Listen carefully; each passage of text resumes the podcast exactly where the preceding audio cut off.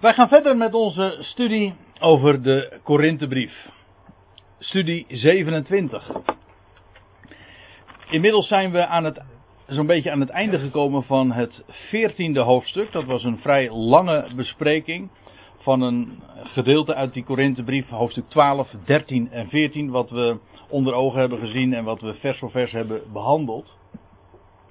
En misschien is het goed om nog eventjes kort in herinnering te brengen waar het in dat gedeelte om ging, om, in die hoofdstukken.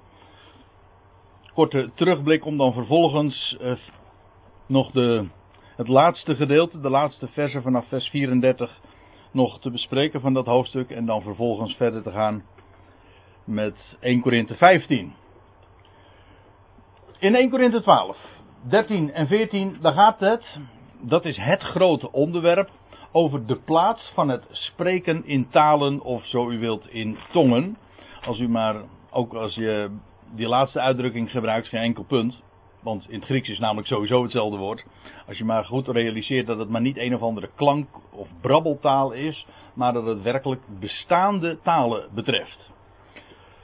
En het gaat over de, de plaats, de betekenis die het heeft en ook de, de waarde die het heeft ten opzichte van andere uitingen in de gemeente, in de Ecclesia, de andere charisma's. Dat is het, eh, het woord wat in hoofdstuk 12 uh, eh, nogal wat keren klinkt. En dan laat Paulus in hoofdstuk 12 zien dat de, het spreken in talen de laatste plaats inneemt. En dat is letterlijk zo, want hij noemt het ook in een hele serie die, die dan begint in, hoofd, in hoofdstuk 12, vers 28. Van nou, God heeft sommigen in de Ecclesia gesteld ten eerste apostelen, ten tweede profeten. En dan komt er een hele uh, opsomming en dan noemt hij als laatste het spreken in talen en het vertolken daarvan.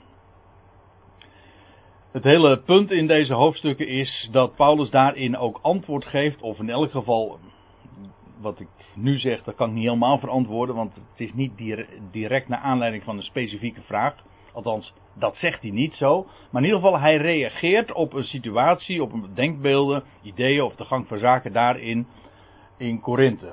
Hij laat dus zien in hoofdstuk 12 dat het is de minste van de charisma's. En het is meteen een, een prachtige aanzet voor de apostel, ook om uiteen te zetten de, de waarde van dat lichaam en hoe dat uh, met elkaar samenwerkt, hoe het vanuit het hoofd ook ieder zo zijn bediening en plaats daarin heeft.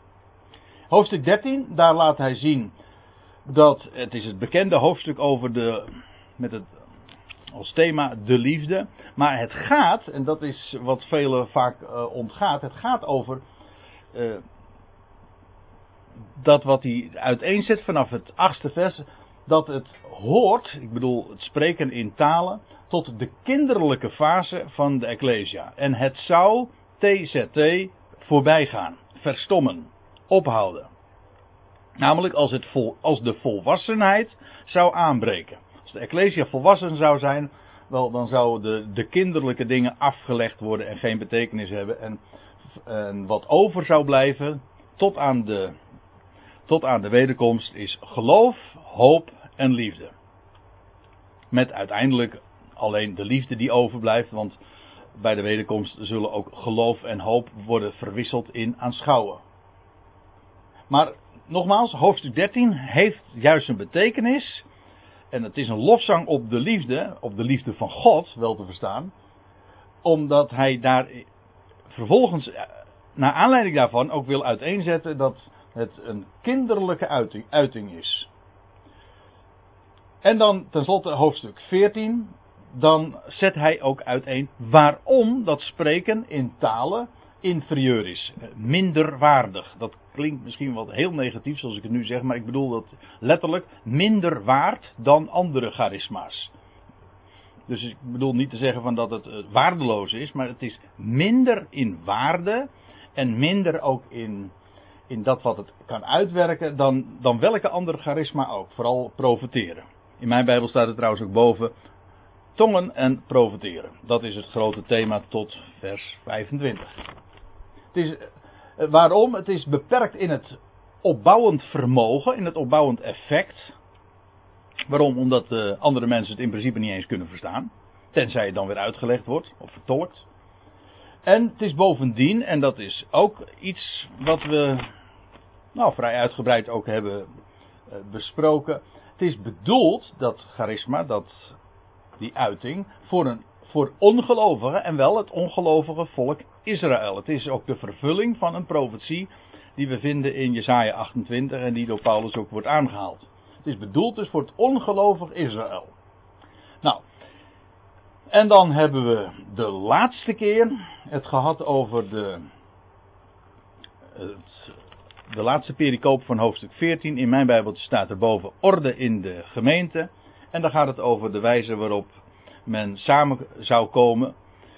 En dat, eh, dat dat in orde zou zijn. En ook, ja, met recht dat dat in orde zou zijn. En dat men in orde zou samenkomen. En vooral ook tot stichting. Dat wil zeggen tot opbouw van elkaar.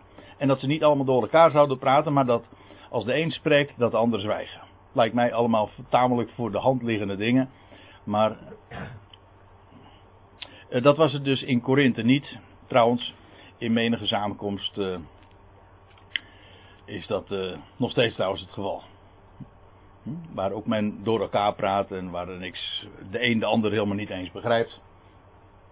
Ja, en nou heb ik het inderdaad over die samenkomsten waarin men die gaven, die charisma's, die al lang over de datum zijn, juist weer helemaal van stal hebben gehaald en gezegd van nou dat is het. Terwijl ze al lang en breed inmiddels opgehouden zijn. Nou, in dat gedeelte gaat het over de orde in de samenkomst en ook daarbij weer de restricties die Paulus geeft over het spreken in talen. Dus dat als er al gesproken wordt in, eh, in talen, dat het er twee of drie zouden zijn. En bovendien met uitleg, zodat, het iets, zodat een ieder het ook zou verstaan en begrijpen. Nou, en zo waren we gekomen. Ik, ik had eigenlijk de vorige keer min of meer gepland om bij het 40ste vers uit te komen, maar dat is me niet gelukt. Dus uh, we zullen ons uh, vanavond alsnog wenden tot die laatste versen. En dat zijn niet de makkelijkste in die zin. Ja, ik vind ze niet eens zo heel erg moeilijk om te begrijpen. Maar ze zijn in ieder geval op voorhand erg omstreden. Als ik alleen al die eerste zin of die eerste regels lees, zoals in alle gemeenten der heiligen, moeten de vrouwen in de gemeente zwijgen. Nou, daar is wat om te doen, zeg. Over zulke woorden. Maar laten we gewoon regel voor regel, niet alleen vers voor vers, maar regel voor regel eens bezien waar het nou eigenlijk over gaat en wat er staat. Zoals in alle gemeenten der heiligen. Ja, dat is meteen al een beetje een lastig uh, punt. Want als u een statenvertaling hebt, dan ziet u dat deze, e-, dat eerste zinnetje, die eerste regel,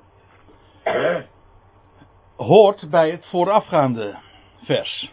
Dus daar is het, want God is geen God van wanorde, maar van vrede, zoals in alle gemeenten der heiligen. Punt. Zo staat het in de Statenvertaling. En hoe kan dat zo verschillen met bijvoorbeeld de weergave van de MBG? Wel, eh, het Nieuwe, eh, het Nieuwe Testamentisch Grieks kent helemaal geen, zoals dat heet, interpunctie, geen punten, komma's, zodat, je, zodat het soms wat lastig te bepalen is, ja, waar begint de zin en waar eindigt die. Dus men heeft het zo dan opgevat dat, uh, dat zoals in alle gemeenten der heiligen, dat dat zou slaan uh, dus op dat zwijgen van de vrouwen. De Statenvertaling zegt het uh, andersom. En als ik mij vraagt, vind ik de zin zoals de Statenvertaling hem weergeeft het meest logisch. Het dat is namelijk ook het onderwerp van, van dit hele gedeelte vanaf vers 26. Namelijk over de orde in de Ecclesia. God is een God van orde en van vrede en van opbouw. En dat is waar ze zich daar in Korinthe aan bezondigden. Zoals dat in alle gemeenten der heiligen, alle ecclesia's eh, van belang is. Maar, laat ik er dan meteen bij zeggen, in de praktijk maakt het natuurlijk niet al te veel verschil. Want je komt dan vervolgens toch uh, bij het, uh, het vervolg. De, laat de, dat de vrouwen moeten zwijgen. Nou, dat staat er dus in de MBG-vertaling. Maar zoals u weet, het woordje moeten staat zoals zo met name in de MBG-vertaling, is het. Nou, ik zal straks nog, nog diverse voorbeelden alleen al vanuit deze passage laten zien. Dat men het woordje moeten gebruikt terwijl het er domweg niet staat. En het is de toon die de muziek maakt. Het woordje moeten geeft een, een, een wettische, uh, opleggende sfeer. Terwijl dat niet de toon is die Paulus aanslaat. Laat ze zwijgen, staat er. En dat geeft een heel andere betekenis. En nou ben ik er niet helemaal zeker van. Maar ik geloof dat de, de Statenvertaling zegt uh, dat de vrouwen zwijgen. Is niet aanvoegende wijs dus. Ja. Laat de vrouwen zwijgen. Ja. En als je het zo opvat, is het zo uh, zelfs een, een voorrecht. Op de mannen rust de taak om te spreken. En vrouwen zijn daarvan vrijgesteld. Maar dan krijg je dus de, een heel andere gedachte. Laat die last niet op de vrouw liggen. Dat is aan mannen. Waarbij je dan vervolgens wel de kanttekening krijgt, want het is haar niet vergund te spreken. Dat blijft dus. En zo staat het er inderdaad. Het is haar niet vergund of toegestaan te spreken. Dat wil zeggen, met gezag te spreken. Hoe weet ik dat? Wel, dat blijkt domweg uit het, uit het vervolg, want staat er, ze moeten, on, nou dat woordje moeten staat er dan niet, maar ondergeschikt blijven. Dus dat spreken staat tegenover ondergeschikt zijn. Als zij zo spreken, dan zou ze, zou ze niet ondergeschikt zijn. En dan neem ik u meteen even mee naar een parallelpassage. 1 Timotheus 2. Ook al zo uh, in discussie. Want u weet, en misschien weet u het niet, maar ja, als je een klein beetje op de hoogte bent van alle discussies in, uh, in kerkelijk uh, Nederland en trouwens wereldwijd, ja, dan gaat het vaak over de vrouw in het ambt. Met name in de reformatorische kerken momenteel ook is het een, een hot item. En zelfs kerken die daar een paar jaar geleden nog helemaal geen enkel punt, of voor wie dat totaal geen issue is, is dat inmiddels er staat het hoog op de agenda. En wat me dan trouwens ook altijd weer zo sterk opvalt, is dat het, afgezien van dat men geen, geen benul heeft, als ik het zo mag, zo on, onbescheiden mag zeggen, van typologie, van waar mannelijk en vrouwelijk voor staat, is het ook heel wettisch de sfeer waarin men dat, waarin men dat voert en waar ook iedere keer weer gaat van moet het of mag het niet. Nou, als ik dat zo formuleer, dan uh, kan ik dan meteen op aansluiten met, in verband met 1 Timotheus 2. Want daar schrijft Paulus. Uh, een vrouw moet zich rustig. Ik lees weer voor uit de NBG-vertaling, maar dat staat er niet. Dat, een, dat het aanvoegende wijs. Dat een vrouw zich rustig laat leren. In alle rustigheid laat leren. In, in alle ondergeschiktheid. Maar zegt Paulus: Ik sta niet toe dat een vrouw onderricht geeft. Of gezag over de man heeft. Dat zij zij in rustigheid. Dus een parallel gedeelte. Waarbij het er niet om gaat dat zij dus niets zou zeggen. Maar het, gaat, het spreken waar het over gaat. Is dat zij onderricht geeft. Namelijk gezaghebbend zou leren. Die taak rust op de man. Ja. En waarom is dat? We hebben dat feitelijk al bezien in 1 Korinthe 11. Namelijk dat de man een beeld is van God, terwijl de vrouw een beeld is van de schepping. En zo, God is mannelijk, God spreekt en de schepping is daaraan ondergeschikt. Nou laat ik het nog even lezen vanuit 1 Korinthe 11. Eh, de man is het beeld en de heerlijkheid Gods, vers 7. Maar de vrouw is de heerlijkheid van de man. Zoals ook de schepping de heerlijkheid is van de schepper. Want de man is niet uit de vrouw, maar de vrouw uit de man. Zoals de schepping ook uit de schepper voortkomt. De man is immers niet geschapen om de vrouw, maar de vrouw om de man. Zoals de schepping er ook is om de schepper. Daarom moet, nou dat staat er trouwens niet, weer niet. Ja, dat was die macht. Maar daar hebben we het uh, bij uh, veel eerdere gelegenheid alles over gehad. Ging me even om die motivatie, over die parallellen tussen man, vrouw enerzijds en schepper, schepping anderzijds. Ja, en dat is uh, vandaag uh, erg problematisch. Uh, sowieso het feit dat, dat Paulus zich beroept op de, de schepping, dat daar eerst de man was, vervolgens de vrouw om die man geschapen werd, et cetera. Nou ja, waaraan hij hier refereert. Nou ja, dat zijn sowieso vandaag al geen vanzelfsprekendheden meer. Maar dat daaruit ook een, een typologie, een symboliek voortvloeit en dat dus de man het hoofd is. Laat ik het zo zeggen, dat is vandaag niet erg uh, vanzelfsprekend. Terwijl als je begrijpt de symboliek, is het volkomen logisch. Dus dat wat Paulus zegt in, in 1 Corinthië 14 over die, die, die vrouw die, uh, die zou zwijgen en niet met gezag zou spreken, want daarmee zou ze haar ondergeschiktheid uh, prijsgeven. Als een vrouw zou leren, ik zal straks ook nog laten zien dat het gaat over een getrouwde vrouw. Maar daarmee zou ze staan boven de man. En daarom, net als in, eh, in 1 Timotheus 2 zegt Paulus, eh, dat ze zich rustig zou houden. En dus niet leren. Zoals ook de wet zegt, maar nog even dit. Eh, in 1 Korinthe 11 lees je ook, ze staat onder een volmacht. Waarbij de man God zelf representeert. Ja, ik, zal, ik zit me even af te vragen waarom ik de, deze aantekeningen ook alweer gemaakt had. Die verwijzing naar 1 Korinthe 11, maar nou weet ik het weer. Het ging er namelijk om dat in 1 Korinthe 11 lees je een vrouw die bidt en die profeteert aan publiek. hoe kan Paulus dan, dat is het ja, nou weet ik het weer helemaal. Als in 1 Korinthe 11 sprake is van een vrouw die aan publiek bidt en ook profeteert, hoe kan Paulus dan in 1 Korinthe 14 zeggen dat zij zou zwijgen? Precies ja, daar ging het ook over dat, ze, dat als zij dat zou doen, zo'n publieke dienst zou uitoefenen, dan zou ze daarmee zou ze inderdaad gesluierd, dat wil zeggen, dan wordt is er sprake van het lange haar, maar in ieder geval een sluier hebben. En daarmee aangeven dat, ze in, dat de man haar hoofd is. En zoals ook de wet zegt, wel daarmee geeft Paulus niet aan van dat wij dus onder de wet staan. Hij wil er alleen mee aangeven dat, dat wat hij hier zegt, in overeenstemming is met wat ook in het Oude Testament, niet alleen trouwens uh, dat in de wet van Mozes, maar gewoon de Torah.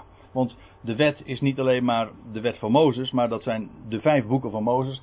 En dat refereert dus net zo goed aan, aan voor de wetgeving op Sinaï. Ik bedoel, Genesis is ook de wet, is ook de Torah.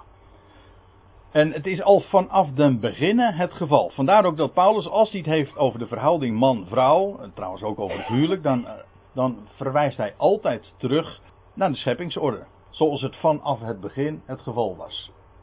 En dan gaat hij nog verder in, eh, in vers 35 over die, die kwestie dat die vrouwen dan zou zwijgen. Als ze iets te weten willen komen en als ze iets willen leren, staat er.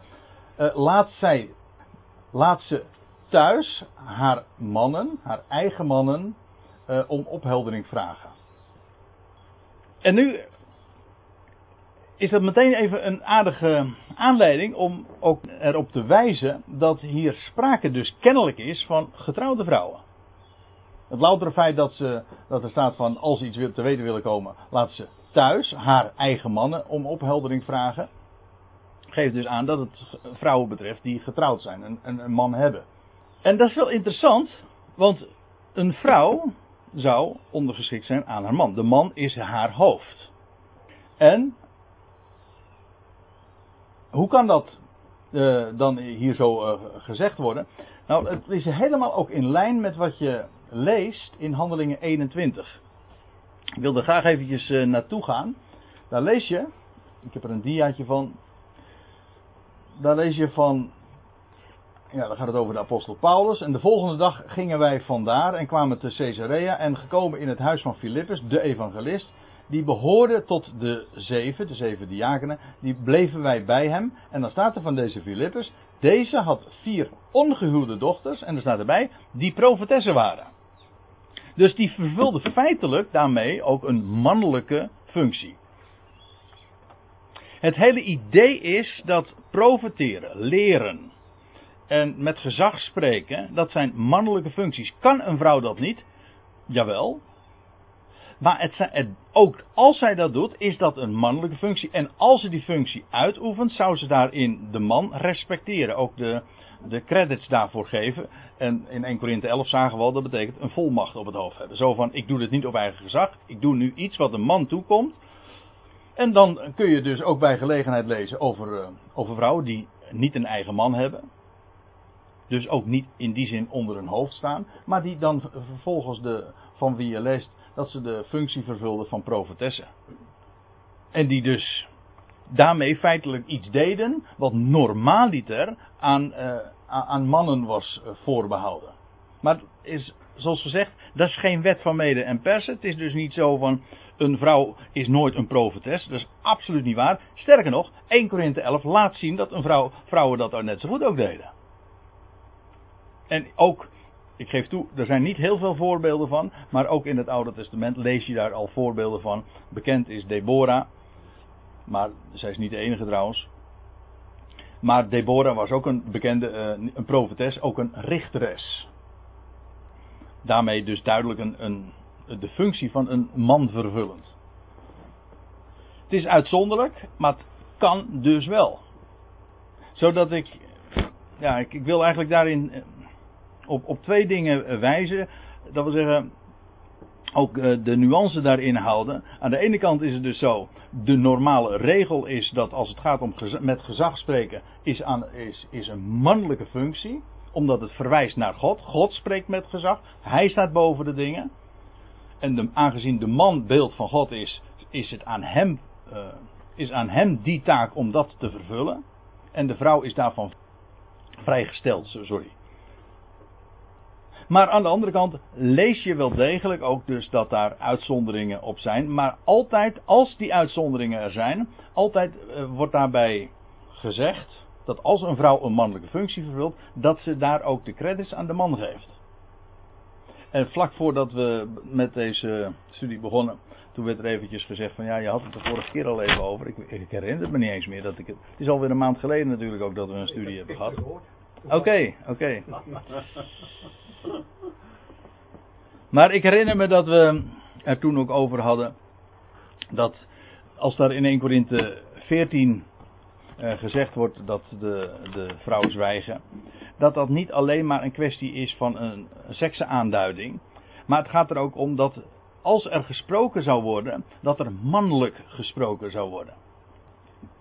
Want je kunt een man horen, dat wil zeggen, er staat een man op de kansel, maar dat je eigenlijk een vrouw hoort. Dat wil zeggen, er wordt gesproken vanuit de emotie. En wat er de bedoeling is, als je vanuit de schrift onderwijs geeft, dan spreekt God, zoals de dingen zijn. Laten we eventjes naar 1 Korinthe 16, nog, nog één hoofdstuk, twee hoofdstukken doorbladeren. Daar staat, uh, wees waakzaam, staat, staat in het geloof. En dan staat er, word mannelijk, wees sterk. Laat alles bij u in liefde toegaan. Maar die, die associatie wordt mannelijk uh, en wordt versterkt. Dat mannelijk, dat heeft te maken met het feit dat je vanuit niet meer uh, bewogen wordt, maar dat je staat in het woord van God. Dat je je niet laat leiden door uh, de emoties. Want dat is uiteindelijk toch een, een, belangrijk verschil tussen mannelijk en vrouwelijk. En dat is nu, niet eens een bijbels onderwerp, als ik het zo zeg, maar een meer algemeen gegeven. Uh, dat een man, zoals bekend, wat rationeler doorgaans is ingesteld, terwijl de vrouw veel meer haar gevoelens ook laat spreken. Dat is haar kracht en tevens haar zwakte. Dat kun je van de man trouwens ook zeggen. Maar in ieder geval, dat is het verschil. Maar als er vanuit het, als het woord gesproken wordt, dat wil zeggen met gezag, dan gaat het niet om dingen die bewegelijk zijn of waarbij emoties uh, het leidmotief zouden zijn of bepalend zouden zijn voor de inhoud. Het gaat niet om de gevoelens, het gaat niet om emoties, het gaat om hoe de dingen zijn. En in die zin, en nou pak ik eventjes op wat ik zojuist net wilde zeggen. In die zin is het dus vandaag zo dat zo ontzettend veel prediking in wezen, als staat er een man op de kansel, dan is het nog vrouwelijk. Omdat, waarom? Omdat men zich laat leiden door vooral uh, gevoel. En uh, de, de prediking is ook heel soft uh, geworden. Niet meer er staat geschreven en zo zijn de dingen. Nee, het, het moet allemaal leuk, het moet aardig, het moet soft zijn. En dat is niet zoals dat in de Ecclesia zou toegaan. Een, er zou een mannelijke boodschap klinken. Dat wil zeggen vanuit het woord zoals de dingen zijn. En niet dat bewegelijke en niet waarbij de gevoelens de overhand hebben. Dus het heeft ook alles te maken met, met de rol die mannelijk en vrouwelijk ze in de schepping in het algemeen hebben. In de Ecclesia zou het mannelijke dat zou spreken. Dat wil zeggen het woord van God. Dat is eigenlijk wat ik er uh, vooral ook over wil zeggen. Dus er zit veel meer uh, in dan alleen maar van dat de vrouw zou, uh, zou zwijgen en dat aan, aan de man de taak is gegeven om het woord van God te spreken. Het is ook een typologisch gegeven. Ik ga weer even terug naar 1 Korinthe 14. we waren dus in dat 35ste vers. Als ze iets te weten willen komen, dat ze laat ze dan thuis om opheldering vragen, want het staat lelijk, of het staat eigenlijk gewoon schandelijk, voor een vrouw te spreken in de gemeente. Dus te leren met gezag en ook kritisch uh, vragen te gaan stellen aan, aan, al was het maar haar eigen man. Dan zou ze aan publiek bijvoorbeeld haar eigen man ter verantwoording roepen. En dat zegt, daarvan zegt Paulus, dat staat lelijk voor een vrouw. Ja, nou, dat uh, gezegd hebbend, zou je kunnen zeggen van ja, hallo, uh, is dat wel zo? En dan zegt Paulus vervolgens, uh, of is het woord Gods bij u begonnen? Of heeft het alleen u bereikt? Het idee is, hoor eens eventjes, jullie zijn ontstaan door de boodschap van het woord van God. Dat wil zeggen, eerst was daar het woord en vervolgens ontstond daaruit de Ecclesia. En denken jullie nu het om te keren van wij als Ecclesia of wij als mensen denken daar anders over? En uh, het woord van God zou aangepast moeten worden? Dus het is een retorische vraag. Natuurlijk niet. Het begint bij het woord. Het woord is daarin bepalend. En dan zegt hij, voegt hij er nog aan toe in vers 37. Indien iemand meent een profeet of geestelijk te zijn een geestelijk mens, geestelijk te zijn, laat hij dan wel weten dat hetgeen ik u schrijf, een gebod of een, dit woord, dat is eigenlijk het woordje instructie, aanwijzing. Het, het, het, heeft te maken met het woordje, het komt ook vanuit het Hebreeuws en dat betekent een, een vingerwijzing. Het idee is dus, het is een vingerwijzing, een aanwijzing, een instructie van de Heer zelf. Het is niet iets wat ik, ik bedacht heb. Zo is de orde. De man is beeld Gods. Hij zou met gezag spreken en de vrouw zou zich in rust laten leren. En kennelijk is dit ook een reactie op de emotionele uh, toestanden die daar waren in, in, in Korinthe, waarbij ze door elkaar spraken en uh, waarbij de vrouwen nog de boventoon voerden ook. En dan zegt Paulus van, nou laat, ik, laat dan in ieder geval duidelijk zijn, als je geestelijk bent, weten dat wat ik u schrijf, dat is een instructie, een aanwijzing van, of een vingerwijzing van de Heer zelf. En van niemand minder. Dus daar kun je nou wat tegen in willen gaan. Maar dit, zijn de, dit is de orde al vanaf den beginnen. Dus ik zou niet weten hoe ik dit ook anders zou moeten lezen. Het lijkt mij vrij duidelijk. En dan zegt hij nog iets bij in vers 38. Maar als iemand hiermee niet rekent, dan wordt met hem niet gerekend. Als u een staatvertaling hebt, dan staat er. Maar zo iemand onwetend is, die zij onwetend. Dat wil zeggen, het zij zo. Als je hier niet van wenst te weten, wel, het zij zo. Dan trekt Paulus zijn handen ervan af. Het is dus niet zoals het hier staat in de MBG, dan wordt met hem niet gerekend. Nee, dan zegt Paulus oké, dan zij het zo.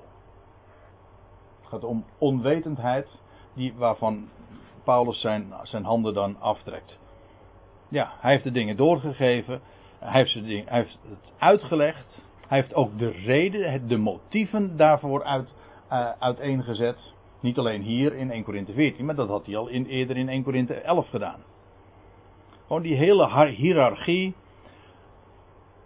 u weet nog hoe het begon in 1 Korinthe 11? Ik wil dat jullie dit weten.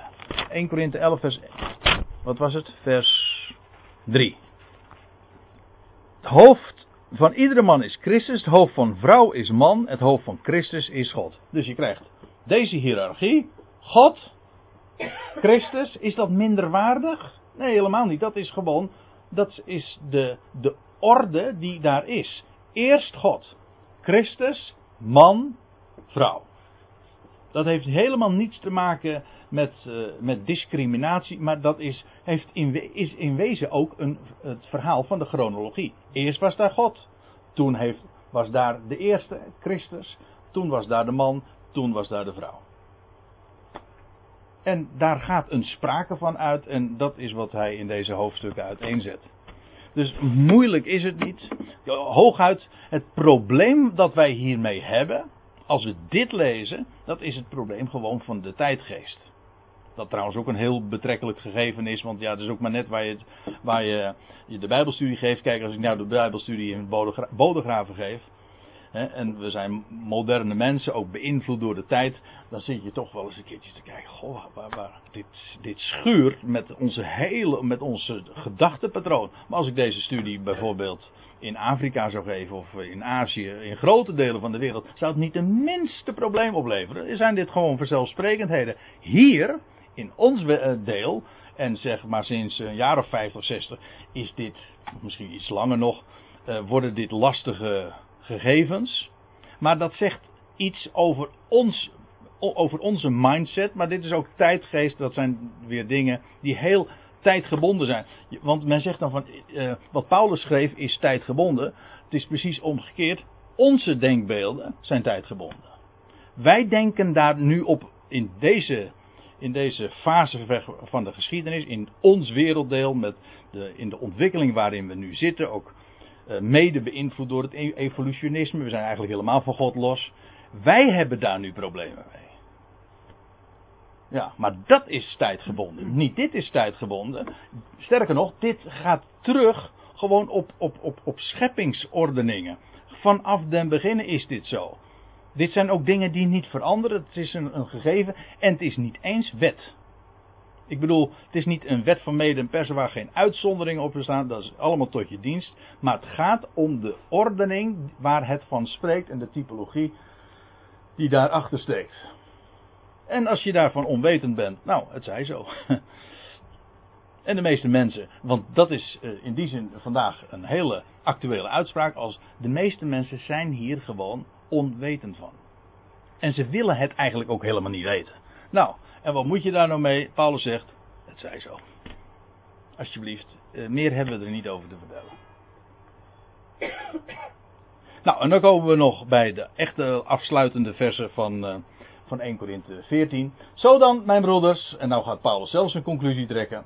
Streeft ernaar te profiteren. En zolang het profiteren niet heeft afgedaan. Streeft ernaar te profiteren, want dat was per slotverrekening tot opbouw.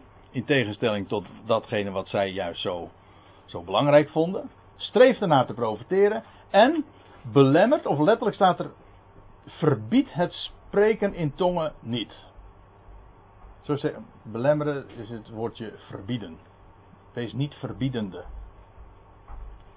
Maar eigenlijk als hij het zo formuleert, dan is dat wel heel uh, veelzeggend ook wat hij tot dusver gezegd heeft over dat spreken in tongen. Dat wil zeggen, prima het is er, het is een gegeven, maar uh, en je moet het ook niet verbieden, maar daarmee heeft hij toch wel aangegeven van dat het nou, nou ook niet het allerbelangrijkste is. Integendeel.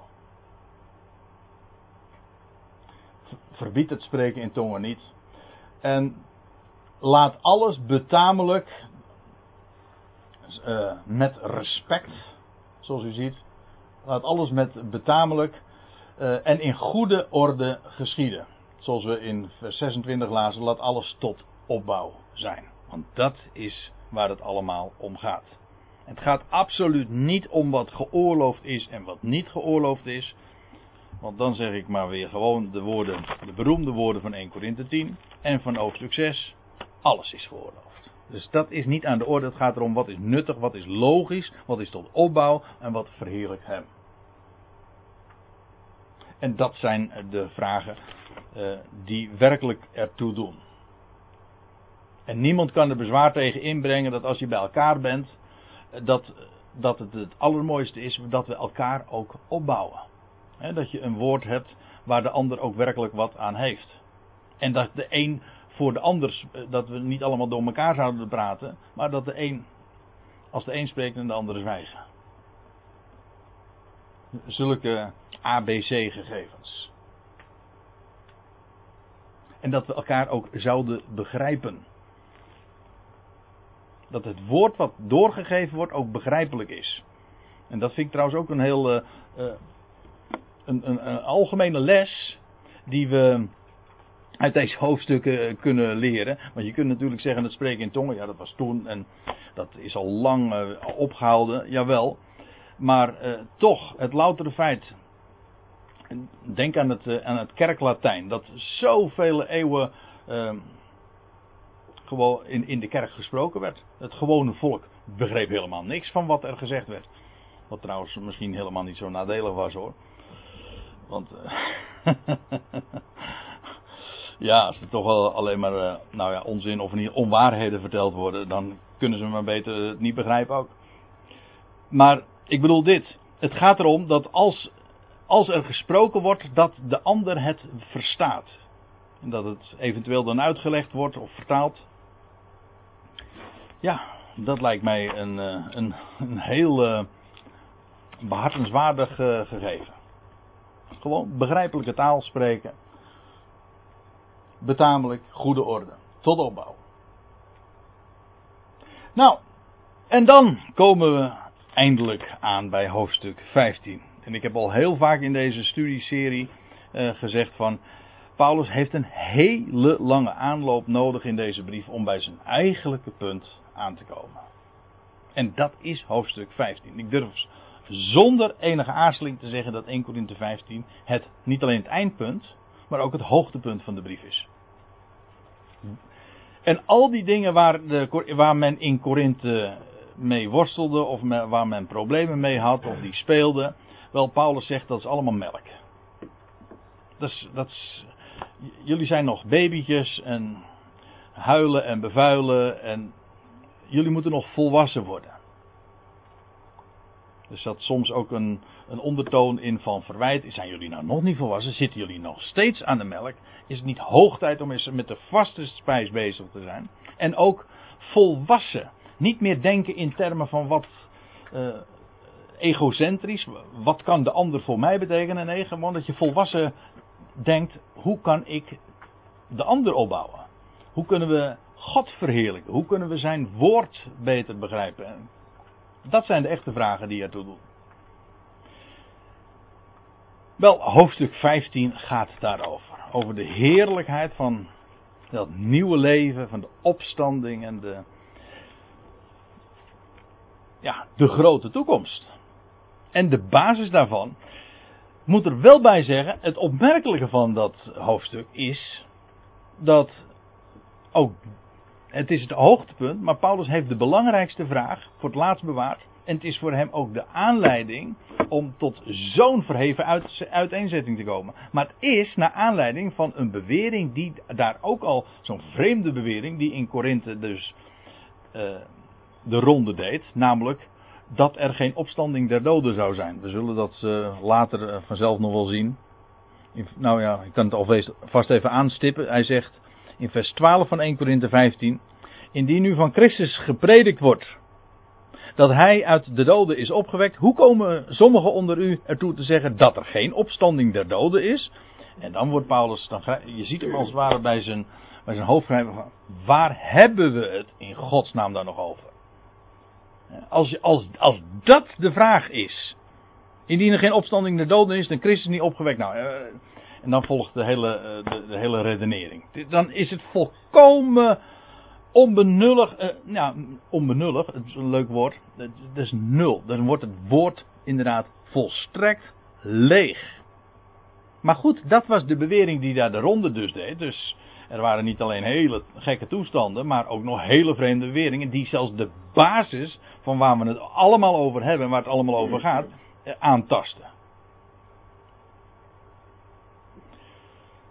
Dat is de aanleiding. En naar aanleiding van die hele kwalijke misvatting, die Paulus ook grondig weerlegt, mag ik wel zeggen. Niet alleen maar laat zien van hoe, hoe kwalijk het is, maar hij weerlegt hem echt, ja, zo volstrekt duidelijk dat er ook niks overeind eh, van blijft. En het wordt vervolgens de uitvalsbasis of het, eh, de opstap om deze verheven uiteenzetting over de opstanding en de levendmaking te geven.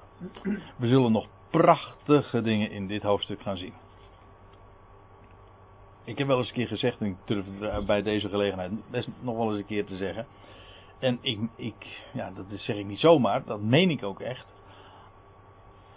Als je alles, uh, als ik alles in de Bijbel zou moeten prijsgeven, maar ik mag één hoofdstuk overhouden, dan zeg ik, geef mij 1 Korinthe 15. Ik geef toe, het is erg moeilijk. maar 1 Korinthe 15, ja, dat is de basis van alles. En uh, het is. Het vertelt wie God is. Het, vertelt, het, spreekt over de glorieuze toekomst. Het is, het is echt het evangelie. Hier laat Paulus echt precies zien waar het allemaal om gaat.